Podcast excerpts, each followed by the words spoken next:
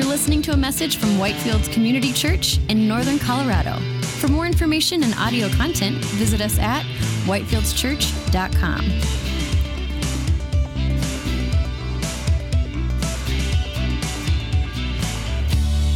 Second Kings chapter 4, verse 38.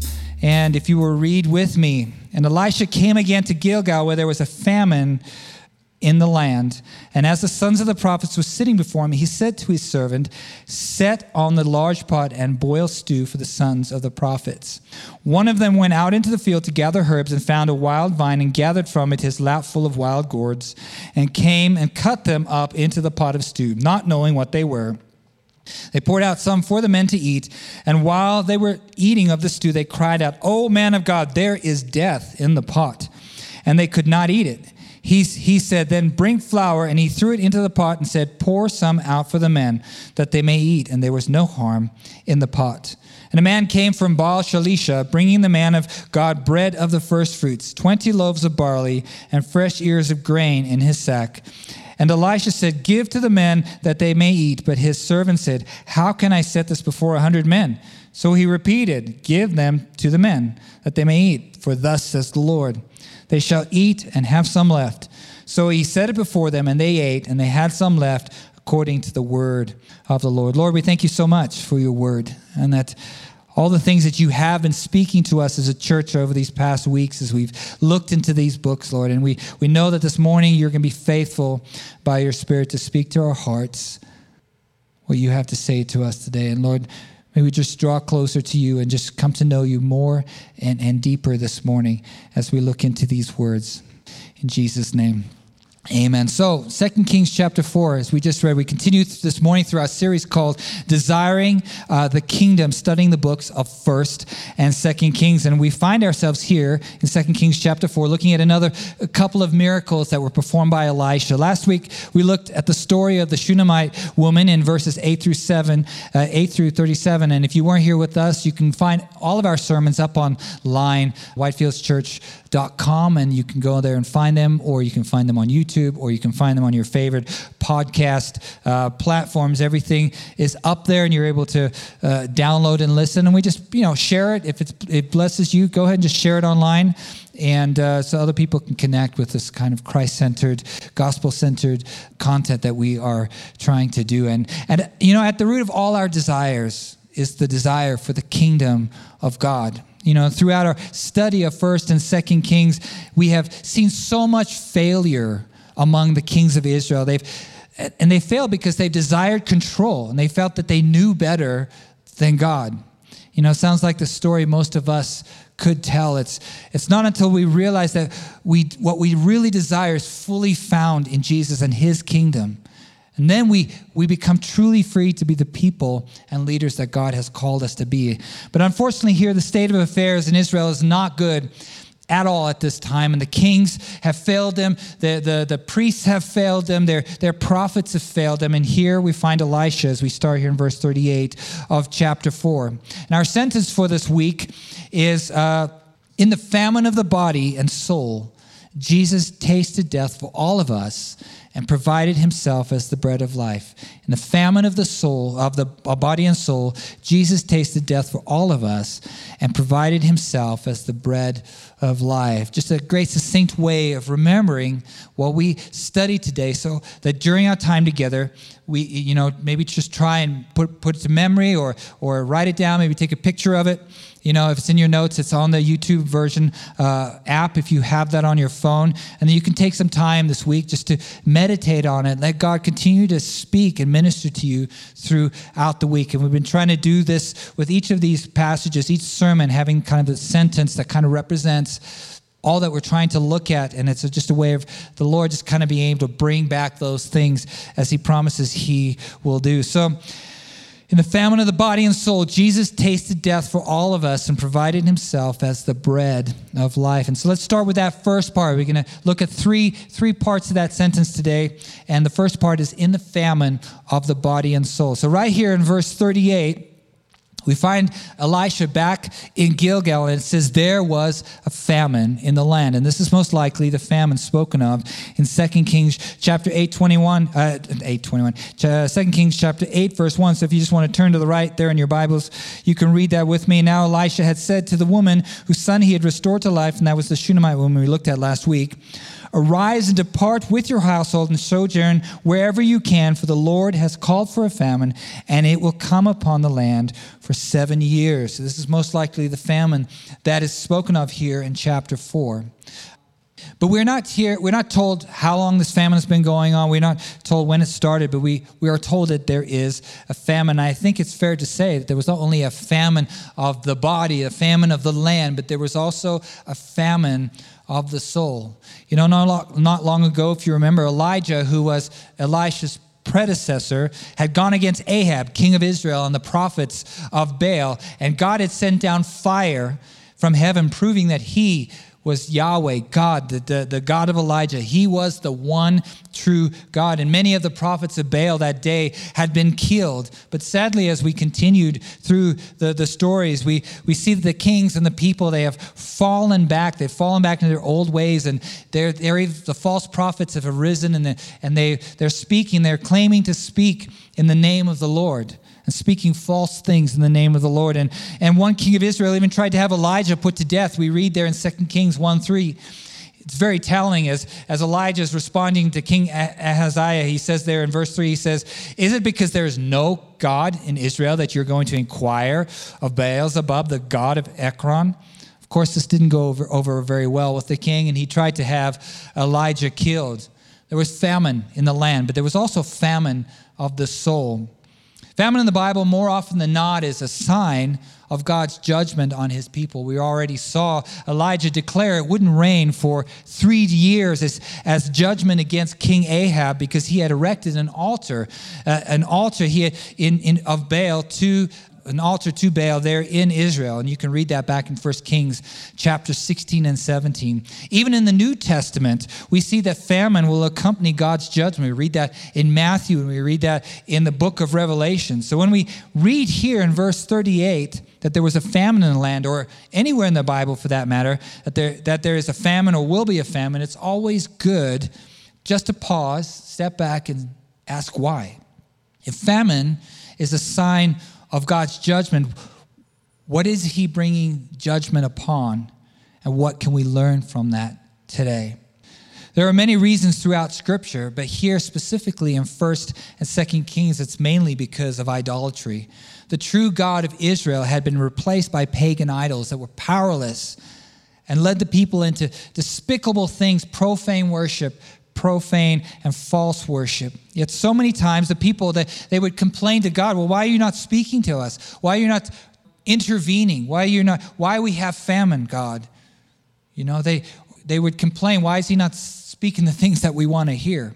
You know, I know for me today the the application is obvious. If if if there's famine in my life, if my life seems dry, if God's word seems dry, like it's not speaking or saying anything to me, that I don't feel the, the work of the Holy Spirit in my life or the, God speaking by His Holy Spirit in my life, it's usually because I've erected some kind of idol in the place of God in my life. Something I worship more, something I'm leaning on more than, than God in my life, something I pour my life into when I should be pouring my life into the things of God and into Jesus. You know, we were created, you and I, as worshiping beings part of our very nature. Pouring our lives into people and things is what we, we do every day. We pour our lives into people and things. That's who we are. And when we were saved, we started pouring our lives into heavenly things, into the things of God. Uh, the object of our worship changed, presenting our bodies as living sacrifices to God as a reasonable act of worship. You know that verse in Romans 12 1. But we have an enemy that loves to distract us and get us, you know, pouring our lives back into things that are worthless. And if we do this long enough, that famine develops in our lives. You know, famine of the soul, we can't hear from God. We, we don't feel His presence. We feel that He is far away. And I'm sure you've realized that when we pour our lives into things that are worthless, they don't pour back into us, do they? they just keep taking, they just keep taking, they just keep taking until we're finally dry, we're finally burnt out. But the good news is that Jesus is the bread of life, the living water. And when we turn back to Him and put away those worthless things, we do see abundance once again in our lives. Now, if you feel like that you are dealing with famine in your life today, like many of us do, we go through these periods in our lives. But many times it's of our own doing. If you, you feel like you know you're in a famine today, you maybe take some time today, this week, maybe pray with a friend or somebody and just say, Lord, what is it? Is there something that, that I'm giving attention to that I shouldn't be, that I'm pouring into that I shouldn't be, that's causing me to be disconnected from you? You know, not to belabor this point too much, but we see Elisha, he's returning to Gilgal. And Gilgal is significant because it represents separation. That the children of Israel were separated to be set apart for the glory of God and the purposes of God. This is what Gilgal was. And we read in Joshua 5 when the Israelites had crossed over the river Jordan into the promised land that God ordered that all the men be circumcised again because you know, while they had been traipsing around the desert for 40 years, those that had been born into the desert had not been circumcised. So we read in verse 8 and 9 of chapter 5 of Joshua when the circumcising of the whole nation was finished, they remained in their places in the camp until they were healed. And the Lord said to Joshua, Today I have rolled away the reproach of Egypt from you. And so the name of that place is called Gilgal to this day. Gilgal means rolled away being separated from the past. They had been separated from the past and separated unto God.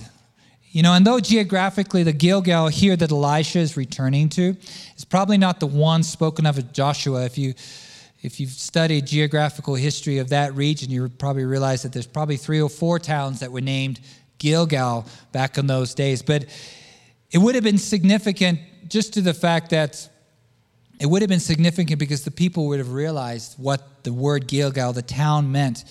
It would have been a reminder to the children of Israel that they were set apart as the people of God. Of course, it's a great reminder to us that we have been separated from the past by the blood of Jesus, shed on our behalf and separated unto God for, the, for his purposes and his glory. Now, another significant thing about Gilgal, that's, this is where Elisha became the apprentice to Elijah back there in chapter 2 of Second Kings. And now we find Elisha, he is now the one, he's no longer an apprentice, he is now the one teaching these hundred prophets here in Gilgal. So the question could be asked how did Elisha go from being the servant of Elijah?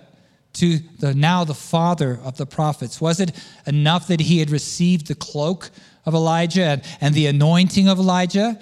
Was the you know how was the authority of his message and ministry established in the eyes of these young prophets that now sit under his ministry and learn from him? Well i think it was through all these miracles that we've been looking at the past few weeks. It started there in chapter 2 when he parted the waters of the jordan and he went over on dry land. And then we saw him heal the bad waters there near jericho with salt and here in chapter 4, we have seen these four miracles that he has performed, and we're going to look at the last two today. But I see an important principle at work here. And remember last week, Pastor Nick reminded us, reminded us of this important thought that for every Old Testament uh, story, there is a New Testament principle. For every Old Testament story, there is a New Testament principle. So when we look at all these miracles, including the ones that will follow in the chapters to come, when we, we take them as a whole, we find, I believe, a biblical precedent that is used throughout Scripture when God wants to put his stamp of authority on a ministry or on a man. The authority of Elisha's ministry was established through these miracles that we have been looking at. We see this in, in the life of Moses as well. In that, that whole story, God performed miracles through Moses to establish his authority as the one who would lead the children of Israel out of Egypt.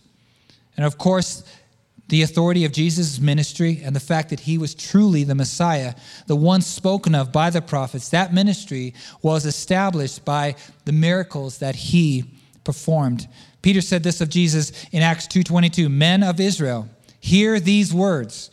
Jesus of Nazareth, a man attested to you by God with mighty works and wonders and signs that God did through him in your midst, as you yourselves know. This Jesus, delivered up according to the definite plan and foreknowledge of God, you crucified and killed by the hands of lawless men. God raised him raised him up, loosing the pangs of death because it was not possible for him to be held by it.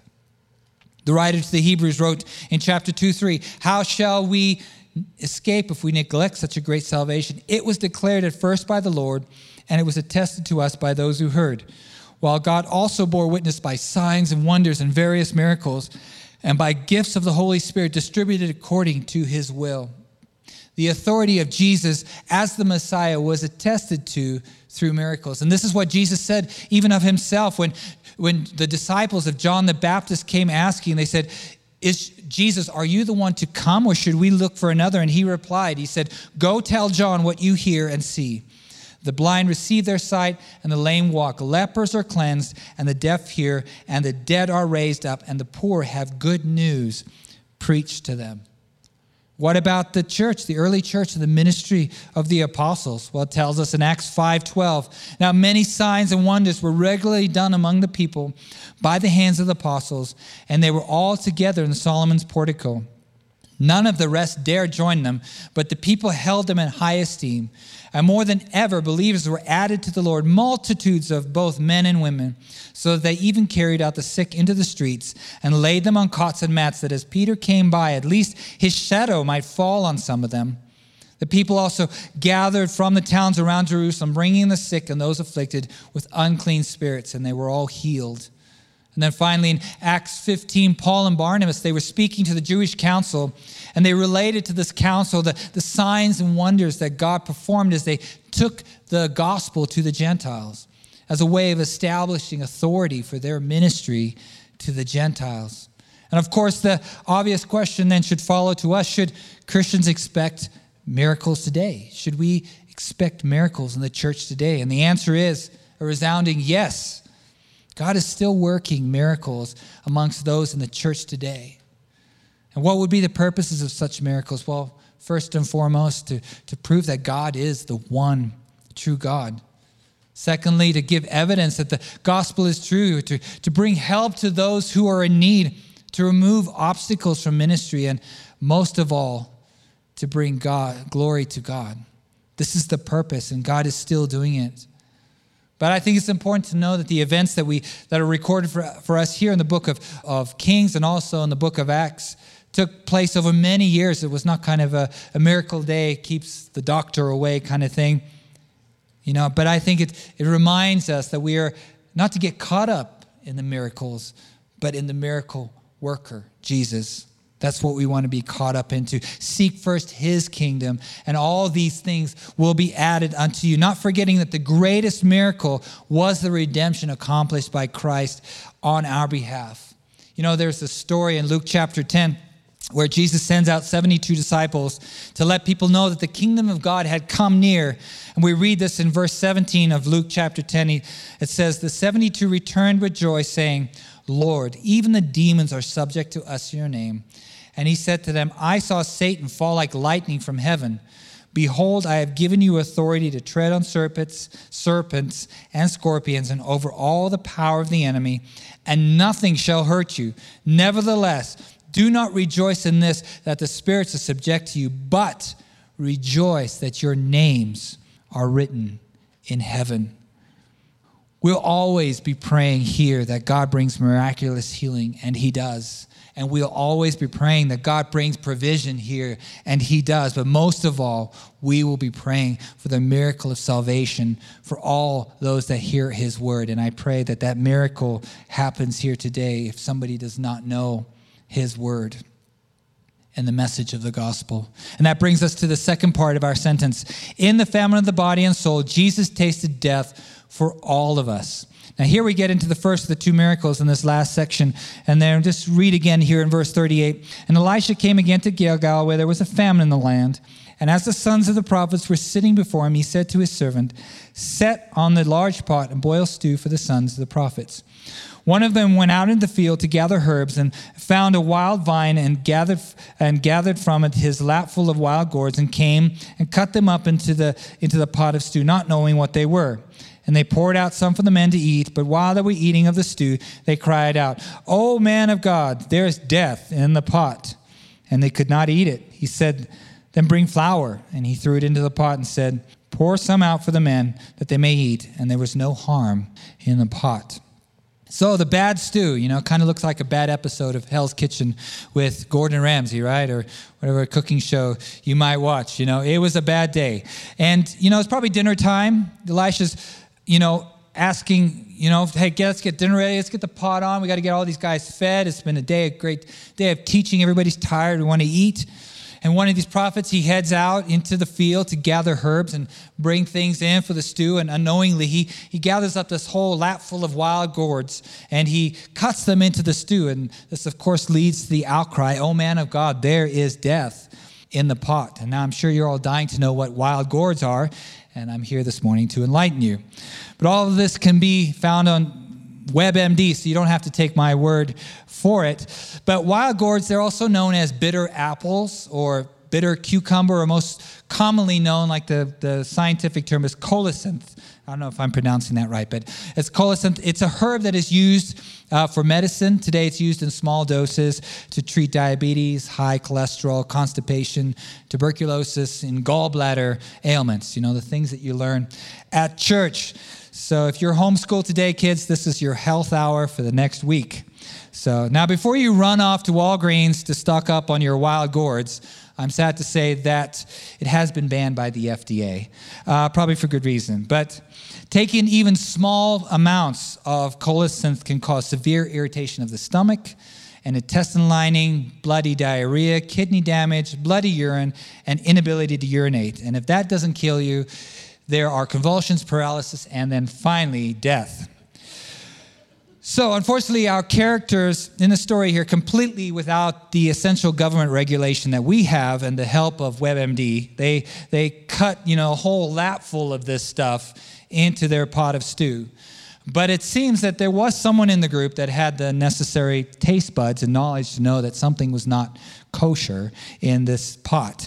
And so this cry goes out to Elisha, and, this, and his solution is to throw flour into the pot, and all is well, and nothing is wrong with the stew.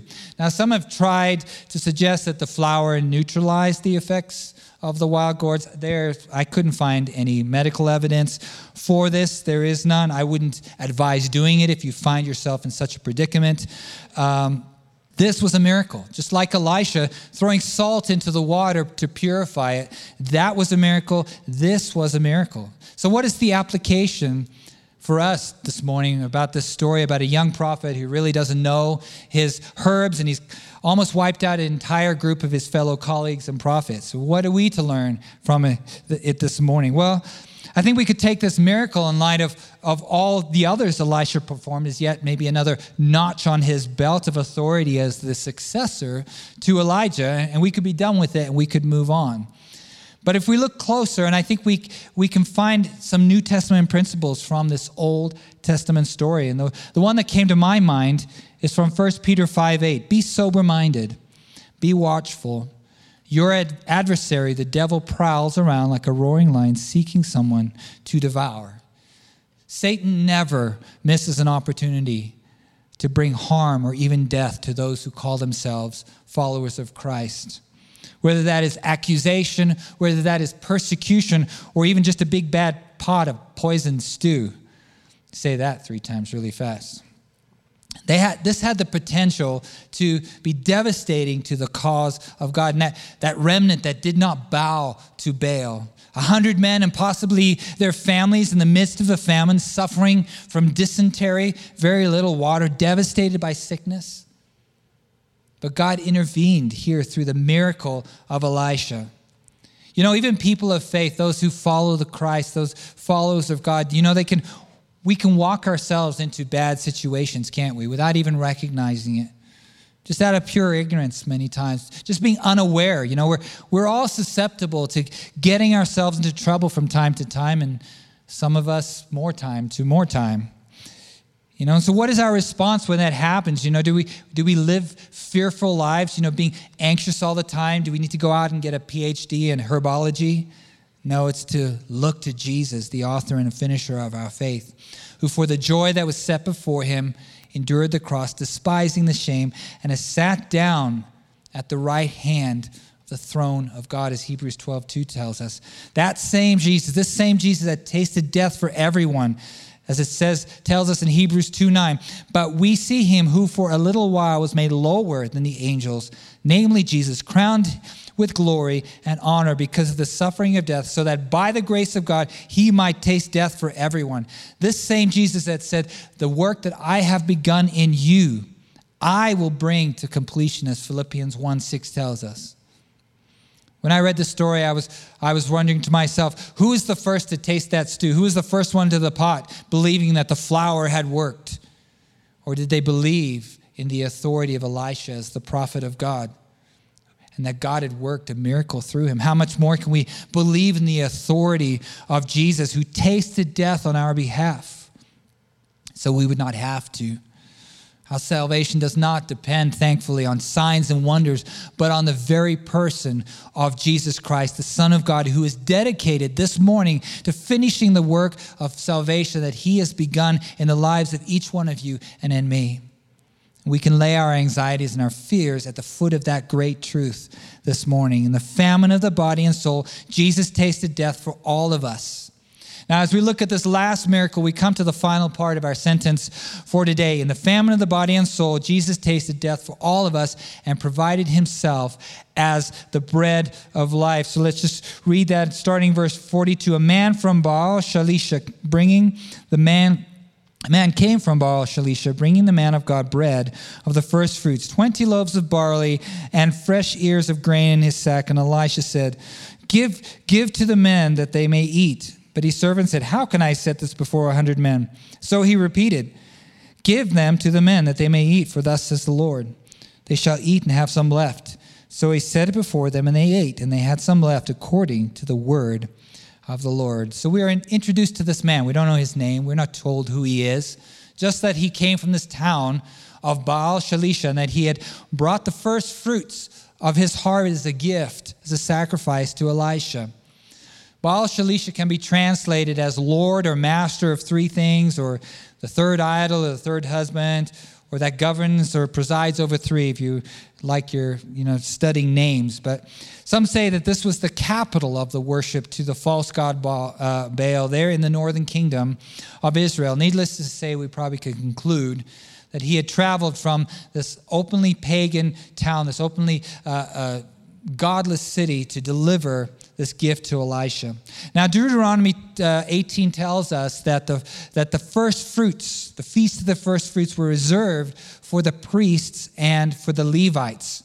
And we can con- probably conclude from that, based on what we have already read here uh, in First and Second Kings, that the, the priesthood of the northern uh, kingdom was in shambles. It was corrupted. It was probably apostate, and very few were probably following the law of God, unfortunately.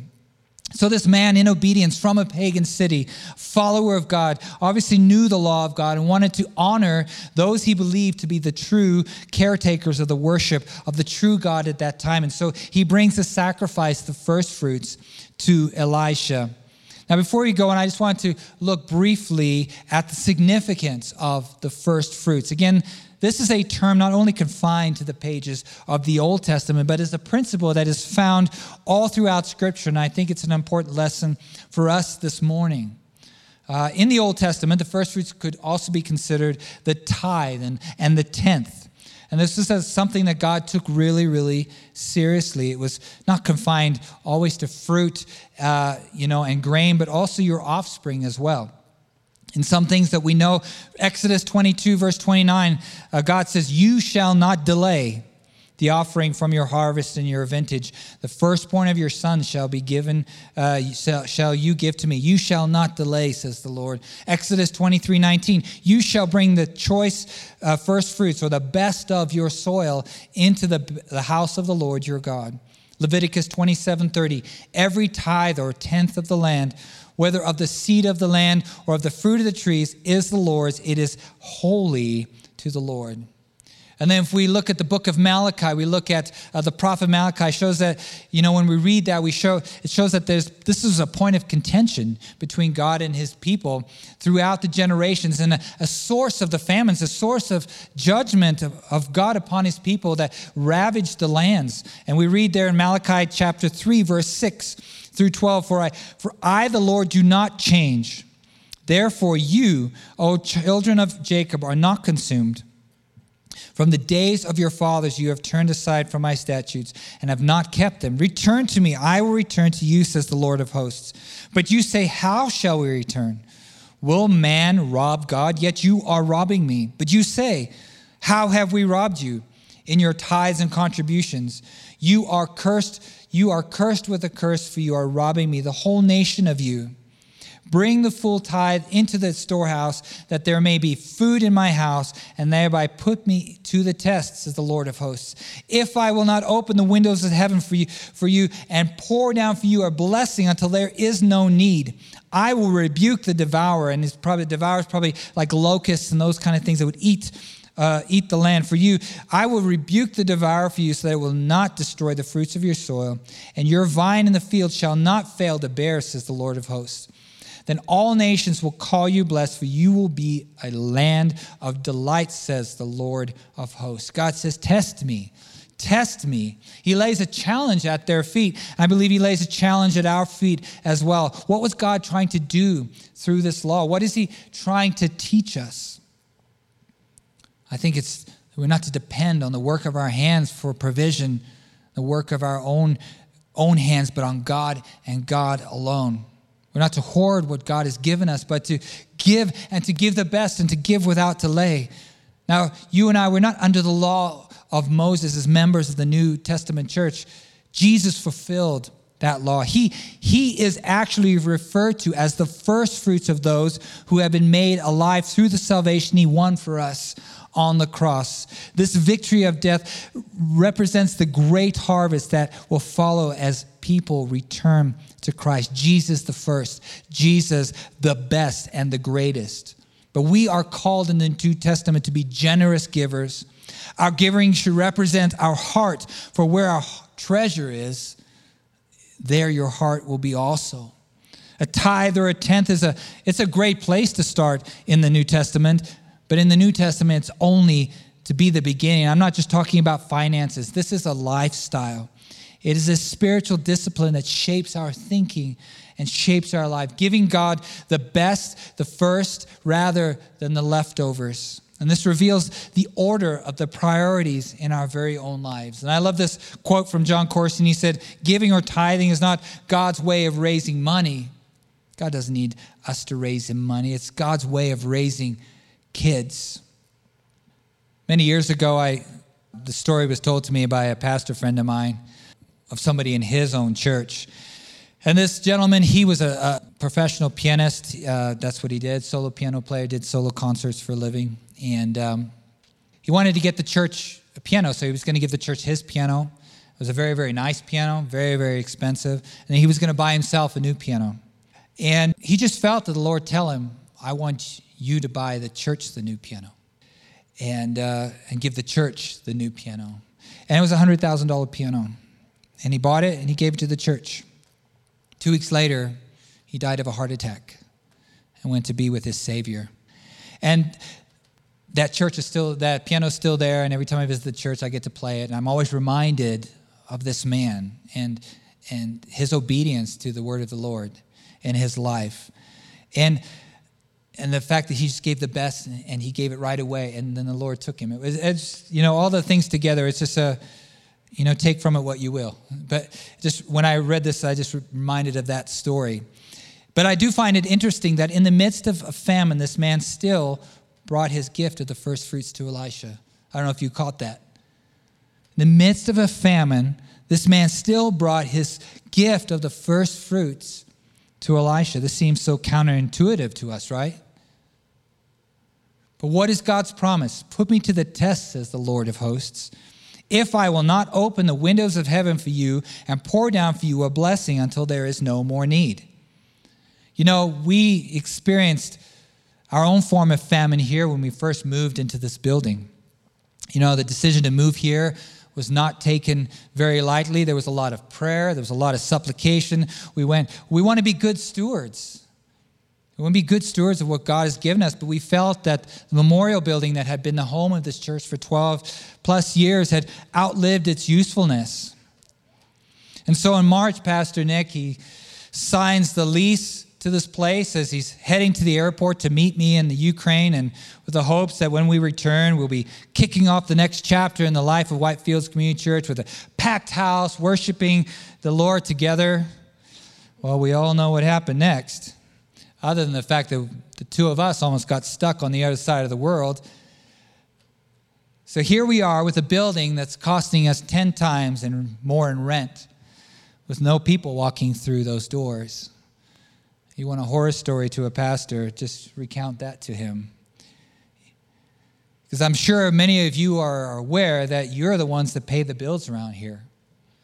It's through your tithes and offerings, your generous giving unto the Lord in worship that pays the rent and makes the work and ministry that we do through this church possible. That keeps our, our missionaries out on the mission field preaching the gospel doing the essential work that they've been called to do. But can I tell you a secret? Let you in on a little secret. In the midst of our famine of uncertainty and doom and gloom and not sure what the future holds that plagued us for the past few months and still, of course, plagues us now, the giving in this church actually went up. The giving in this church actually went up. You were giving the first fruits in the midst of a famine. People who had lost their jobs were still giving the first fruits in the midst of a famine. People who we didn't even know didn't even go to this church were just sending money to us. God was providing it, was miraculous. And through all that, God has blessed us immensely. Test me, says the Lord. Test me. He has multiplied our expectations. Uh, God obviously has a plan for this church and is using you to fulfill his purposes and his plans even in the midst of such great uncertainty. And we just give him all the glory and say, Thank you, Lord. Your will be done. Continue to use us for your glory. Continue to provide as you have done. We just, we're just, you know, in awe of all that God has done. And isn't that what we see here in this last story before us? God takes this sacrifice of first fruits by this man in obedience in the midst of a famine, and he multiplies it out to feed his people, to meet their needs, and meet them in abundance, and meet them beyond their expectations, multiplying their expectations. Honestly, I, I had the same reaction as that servant, you know, when he kind of pushed back against Elisha. He's like, You want me to do what? Put the small amount of food in front of these hundred hungry men, you know? I don't think so. That's crazy, you know? Here, I remember when we were supposed to have our first service here on March 29th, and you know, I'm looking at the budget and the doom and gloom on TV, and you know, empty seats in front of us. And Lord, what's your play here? Lord, what's what's your plan? But God has multiplied our expectations and then some. Test me, says the Lord, if I will not open the windows of heaven for you and pour down for you a blessing until there is no more need. God is in the business of multiplying our expectations, bringing provision to us in the midst of famine over and over and over again.